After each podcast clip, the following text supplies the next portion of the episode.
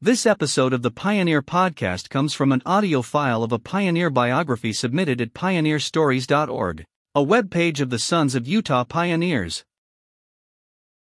We invite you to share your family pioneer stories too, by going to pioneerstories.org and clicking the red Submit button. Your story will also become a part of this podcast, where it can be shared with other family members as well. Now, here is our pioneer story this episode is about. Levi Roberts, 1815 to 1894. On the day that Napoleon and 1,200 men left Elba to start the 100-day reconquest of France, Levi Roberts was born in Deerhurst, Gloucestershire, England. We find nothing of his childhood until his marriage to Harriet and Efford on August 18, 1835 in Deerhurst, so we know he lived there until he was at least 20 years old. The actual record of their marriage is as follows: Levi Roberts of this parish, bachelor, and Harriet Efford of this parish, a minor, were married in this church by bands with consent of parents this 18th day of August in the year 1835. By me R. Hepworth, curate. This marriage was solemnized between Levi Roberts ex his Mark Harriet Efford ex her Mark, in the presence of Thomas Roberts, William Cox, Eliza Roberts. Levi and Harriet soon learned of the Church of Jesus Christ of Latter-day Saints while members of the United Brethren Church. Wilford Woodruff was the missionary that was told by the Spirit to go south to the location of this group, and all were converted. Only Levi and Harriet were converted from their immediate families, however. A record of this mass conversion is contained in the writings of Wilford Woodruff. Grammatical errors are contained in the writings. The rector sent a constable and 2 clerks as spies to attend the Mormon meetings and find out what they did preach. They were all pricked in their hearts and received the word of the Lord gladly, and were baptized and confirmed members of the Church of Jesus Christ of Latter-day Saints. The rector became alarmed and did not dare send anybody else. The ministers and rectors of South England called a convention and sent a petition to the Archbishop of Canterbury to request Parliament to pass a law prohibiting the Mormons from preaching in the British Dominion. In this petition, the rector stated that one Mormon missionary had baptized 1,500 persons, mostly members of the English Church, during the past 7 months. But the Archbishop and Council, knowing well that the laws of England gave free toleration to all religions under the British flag, sent word to the petitioners, if they had the worth of souls at heart as much as they had the ground where hares, foxes, and hounds ran, they would not lose so many of their flock. I continued to preach and baptize daily.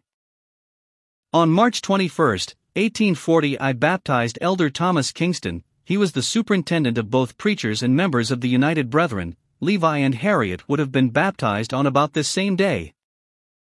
The first 30 days after my arrival in Herefordshire, I had baptized 45 preachers and 160 members of the United Brethren, who put into my hands 1 chapel and 45 houses, which were licensed according to law to preach in.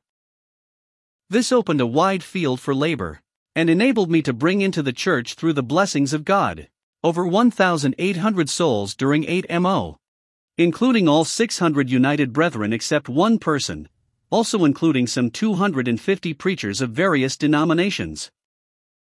The field of labor embraced Herefordshire, Gloucestershire, and Worcestershire, and formed the conferences of Garway, Godfield, Elm, and Frome's Hill. After their conversion, Levi and Harriet came to America on the ship North America in 1841, then by boat from New Orleans up the Mississippi River to Nauvoo. Another source documents their journey from England on the ship Echo, and it arrived in New Orleans on the 16th of April, 1841. When they arrived in Nauvoo, Levi became a bodyguard for the prophet Joseph Smith, but little is known of the events he was involved in during those troubled times. We know his bodyguards were under constant threat from the mobs, but Levi's experiences elude us. Nauvoo was a prosperous town, and the saints enjoyed peace for a short time, but again that was eliminated by the mobs, and they were driven from Nauvoo in the dead of winter in February, 1846. The journey to Council Bluffs and Winter Quarters was a trial that cost many saints their very lives, But Levi and Harriet and their three children made the journey with their lives intact. In July 1846, under the authority of U.S. Army Captain James Allen and with the encouragement of Mormon leader Brigham Young, the Mormon battalion was mustered in at Council Bluffs, Iowa Territory. The battalion was the direct result of Brigham Young's correspondence on January 26, 1846 to Jesse C. Little, presiding elder over the New England and Middle States Mission. Young instructed Little to meet with national leaders in Washington, D.C., and to seek aid for the migrating Latter-day Saints, the majority of whom were then in the Iowa Territory. In response to Young's letter, Little journeyed to Washington, arriving on May 21, 1846, just 8 days after Congress had declared war on Mexico. Little met with President James K. Polk on June 5, 1846, and urged him to aid migrating Mormon pioneers by employing them to fortify and defend the West. The president offered to aid the pioneers by permitting them to raise a battalion of 500 men, who were to join Colonel Stephen W. Kearny, commander of the Army of the West, and fight for the United States in the Mexican War. Little accepted this offer. Colonel Kearny designated Captain James Allen, later promoted to lieutenant colonel, to raise 5 companies of volunteer soldiers from the able-bodied men between the ages of 18 and 45 in the Mormon encampments in Iowa. On June 26, 1846, Allen arrived at the encampment of Mt. Pisgah. He was treated with suspicion as many believed that the raising of a battalion was a plot to bring trouble to the migrating saints. Allen journeyed from Mt. Pisgah to Council Bluffs, where on July 1, 1846 he allayed Mormon fears by giving permission for the saints to encamp on United States lands if the Mormons would raise the desired battalion. Brigham Young accepted this, recognizing that the enlistment of the battalion was the first time the government had stretched forth its arm to aid the Mormons. The Mormon battalion was formed and became the Ram in the Thicket, coined by B. H. Roberts for the destitute saints. Levi joined the Mormon battalion at Council Bluffs as a private in Company E and crossed the plains and mountains to California. At the time of departure, his wife was an invalid, so it required great faith for him to leave her behind. On July 21st they started on the march to the tune, "The Girl I Left Behind Me." The following is a quote from the Journal of Unknown, regarding their journey to California. Upon arriving at the Missouri River late in June, Robert learned that the U.S. government had asked for 500 men to go to Mexico or California to participate in the war with Mexico. P.56, quoting, Brother Young, Heber C., Kimball and Willard Richards came to us to preach and to call for volunteers to form a battalion. I was one to go. I was a private in Company E. This was quite an undertaking. 6 men out of a company of 7 were on the march, leaving our families and stock in the care of an old man and a boy. If it had not been for the cause of God, we never could have left our families in the wild prairies with a murderous mob in the rear and an Indian-ridden country before. We had a promise that they should be taken care of, and that if we would be true to God and our country that we would not have to fight. B. H. Roberts says in one of his histories that the battalion was the Ram in the Thicket for the church, as it was only by their entrance into civil service that the homeless saints were granted the right to graze their stock and plant crops on government lands. Else they must have moved into the desert wholly unprepared for its hardships. We mustered at sunrise July 18, 1846, and received our equipment at Fort Leavenworth. We arrived at Santa Fe in September, a distance in all of nearly 2,000 miles. When we saw the sun go down in the Pacific, it was an agreeable sight after passing through so many deserts.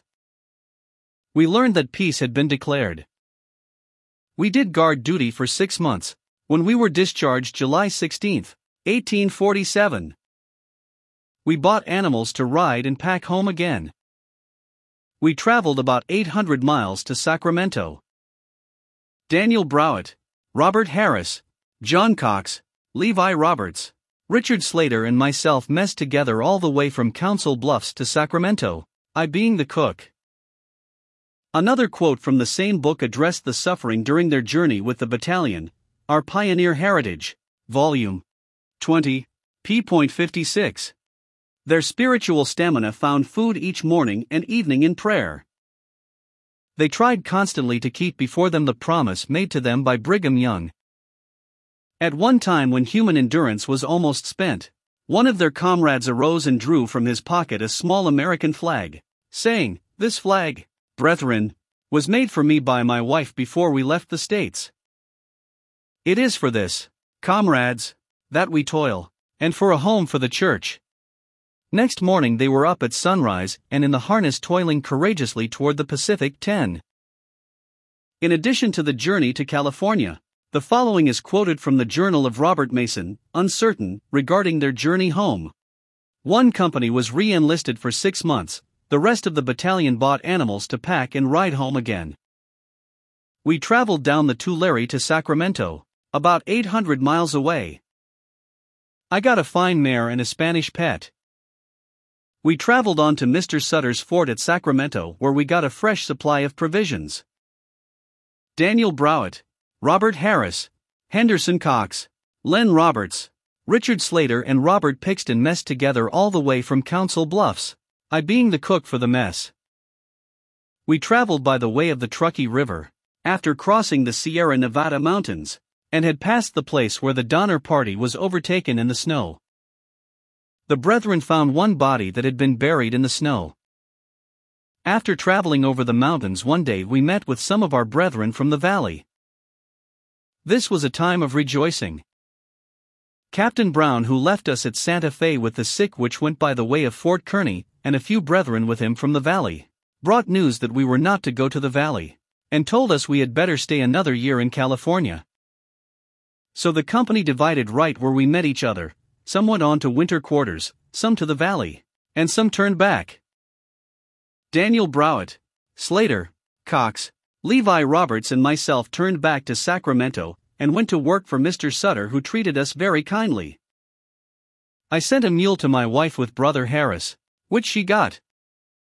We all went to work at the same place for Captain Sutter. We took the work of cutting a mill race. Brother Browett went, p. 379, to work with the millwright. This was in September and later on in the fall. I and 2 others took sick with the bilious fever. We were so sick we couldn't help each other to a drink of water. We lay under some ties and had to crawl around with the sun to keep from making us chill. Our appetites were very poor, and our food was flour, water and squash. Had it not been for the thoughts of my wife and family I could have died. But we all 3 recovered after a while, and went to work on the mill race again and worked all winter. Sometime in the winter 2 of the brethren who were working for Mr. Sutter in the mountains found gold in a tail race they were making. Mr. Sutter let me see the first gold they found before sending it to San Francisco to get it tested. In May 1848 some of the brethren and myself made a trip in the mountains to try and find a road over, instead of going down Truckee River, as we had to cross it about 20 times, but when we got in the mountains we found so much snow we had to return, and on our way back I stopped at what we called the Mormon Island, where there was some of the brethren at work getting gold, Brother Sidney Willis and his brother, also Brother Hudson. I stayed here for a short time and got some gold. In June we called a council of brethren together and concluded to start on our journey home. We gathered to a place in the mountains called Pleasant Valley. We stayed here until all had gathered, and we chose Brother Daniel Browett as president of the company. Brother Browett thought it best that someone should go ahead and look out a road, himself. Brother Allen and Henderson Cox started, each riding a horse and leading a pack mule. I asked Brother Browett if he had his garments on. He said, "No." I advised him to put them on, but he took no notice of it. We waited for them to come back and began to feel uneasy, as some of the brethren said they had seen an Indian pass through the timber with a red shirt on. After waiting until we thought they had time to come back, we started with our wagons and stock, and on the 27th of June we stopped and camped on the divide to see if we could find the brethren. We had 2 small cannons that we had bought from Mr. Sutter. 2 of the brethren and myself loaded them and fired them off, but to no use as they did not come. We sent some more of the brethren on ahead to look out a road, and a little way ahead of us they found some new-made graves. Several of us uncovered them, and found our brethren side by side with their clothes taken off them. They were badly mutilated and had been shot full of arms. We called the place Tragedy Spring. We continued on our journey, looking out our road one day and traveling it the next until we arrived at Carson Valley. We now crossed the 40-mile desert to the sink of Mary's River, p.380. We got there at night. Here were some hot springs which one of our dogs drank at and got his tongue scalded. We traveled up Mary's River. The Indians attacked us and killed one of our horses. Nothing more of note transpired until we met some packers who told us they had come by the way of Salt Lake City, around the north end of the lake, struck the Fort Hall Road at Goose Creek Mountains. We traveled on their track or trail, and one night we traveled around the point of a mountain and camped at a spring, and as the sun went down we saw the Salt Lake for the first time, which made our hearts glad, and we felt to rejoice that we were so near home. The next day we traveled over a sage plain past a large spring on the Malad River, traveled on and crossed Bear River, and on the 26th of September, 1848, we arrived at Hates Creek. This was 18 miles from Salt Lake City. Next day we arrived in the city, where I met my wife about a mile from the fort, after an absence of 2 years, 2 months, and 11 days, this being September 27, 1848. My wife had arrived on the 20th with the president. She had yoked her cattle and drove them across the plains, 1,000 miles. After Levi's discharge at Los Angeles on July 16, 1847, and after enduring the events noted above, he returned to Council Bluffs, where the family made preparations over the next 2 years to come west. He was thrilled to find that his invalid wife had been miraculously healed and was whole again. They traveled with the independent company of Captain Pearson, and they arrived in Salt Lake City in the fall of 1850 and settled on a farm in Kaysville. Levi built his family a 4-room log cabin on their farm. In 1865, he built another home of logs, which has been moved to the Pioneers Trails Village by This Is the Place monument. Levi entered the law of plural marriage when he married Sarah Davis in 1857, but Sarah stated that they were divorced because of neglect and abuse after the birth of their only child, 14. This is the only record found that refers to any problems Levi may have had as a father and husband, but it is felt that it should be included with this record. Levi made baskets of willows that grew on Kaysville Creek and took them to Salt Lake City to sell. He was also proficient in the art of grafting. Whenever a new variety of fruit tree was brought into Utah, he procured a slip and grafted it into one of his seedling trees. He named the fruit after the person who gave him the slip. In fact, he had the greatest variety of apple trees in the state. He raised the first English walnuts in Kaysville, and also grew some watermelons. Levi Roberts passed away at his home in Kaysville, Utah, from a kidney disease on January 22, 1894. Thanks for listening. If you would like access to more content and information about our pioneer history, join us at su.p.online.org, the online community of the Sons of Utah Pioneers. That's suponline.org. Goodbye until next time.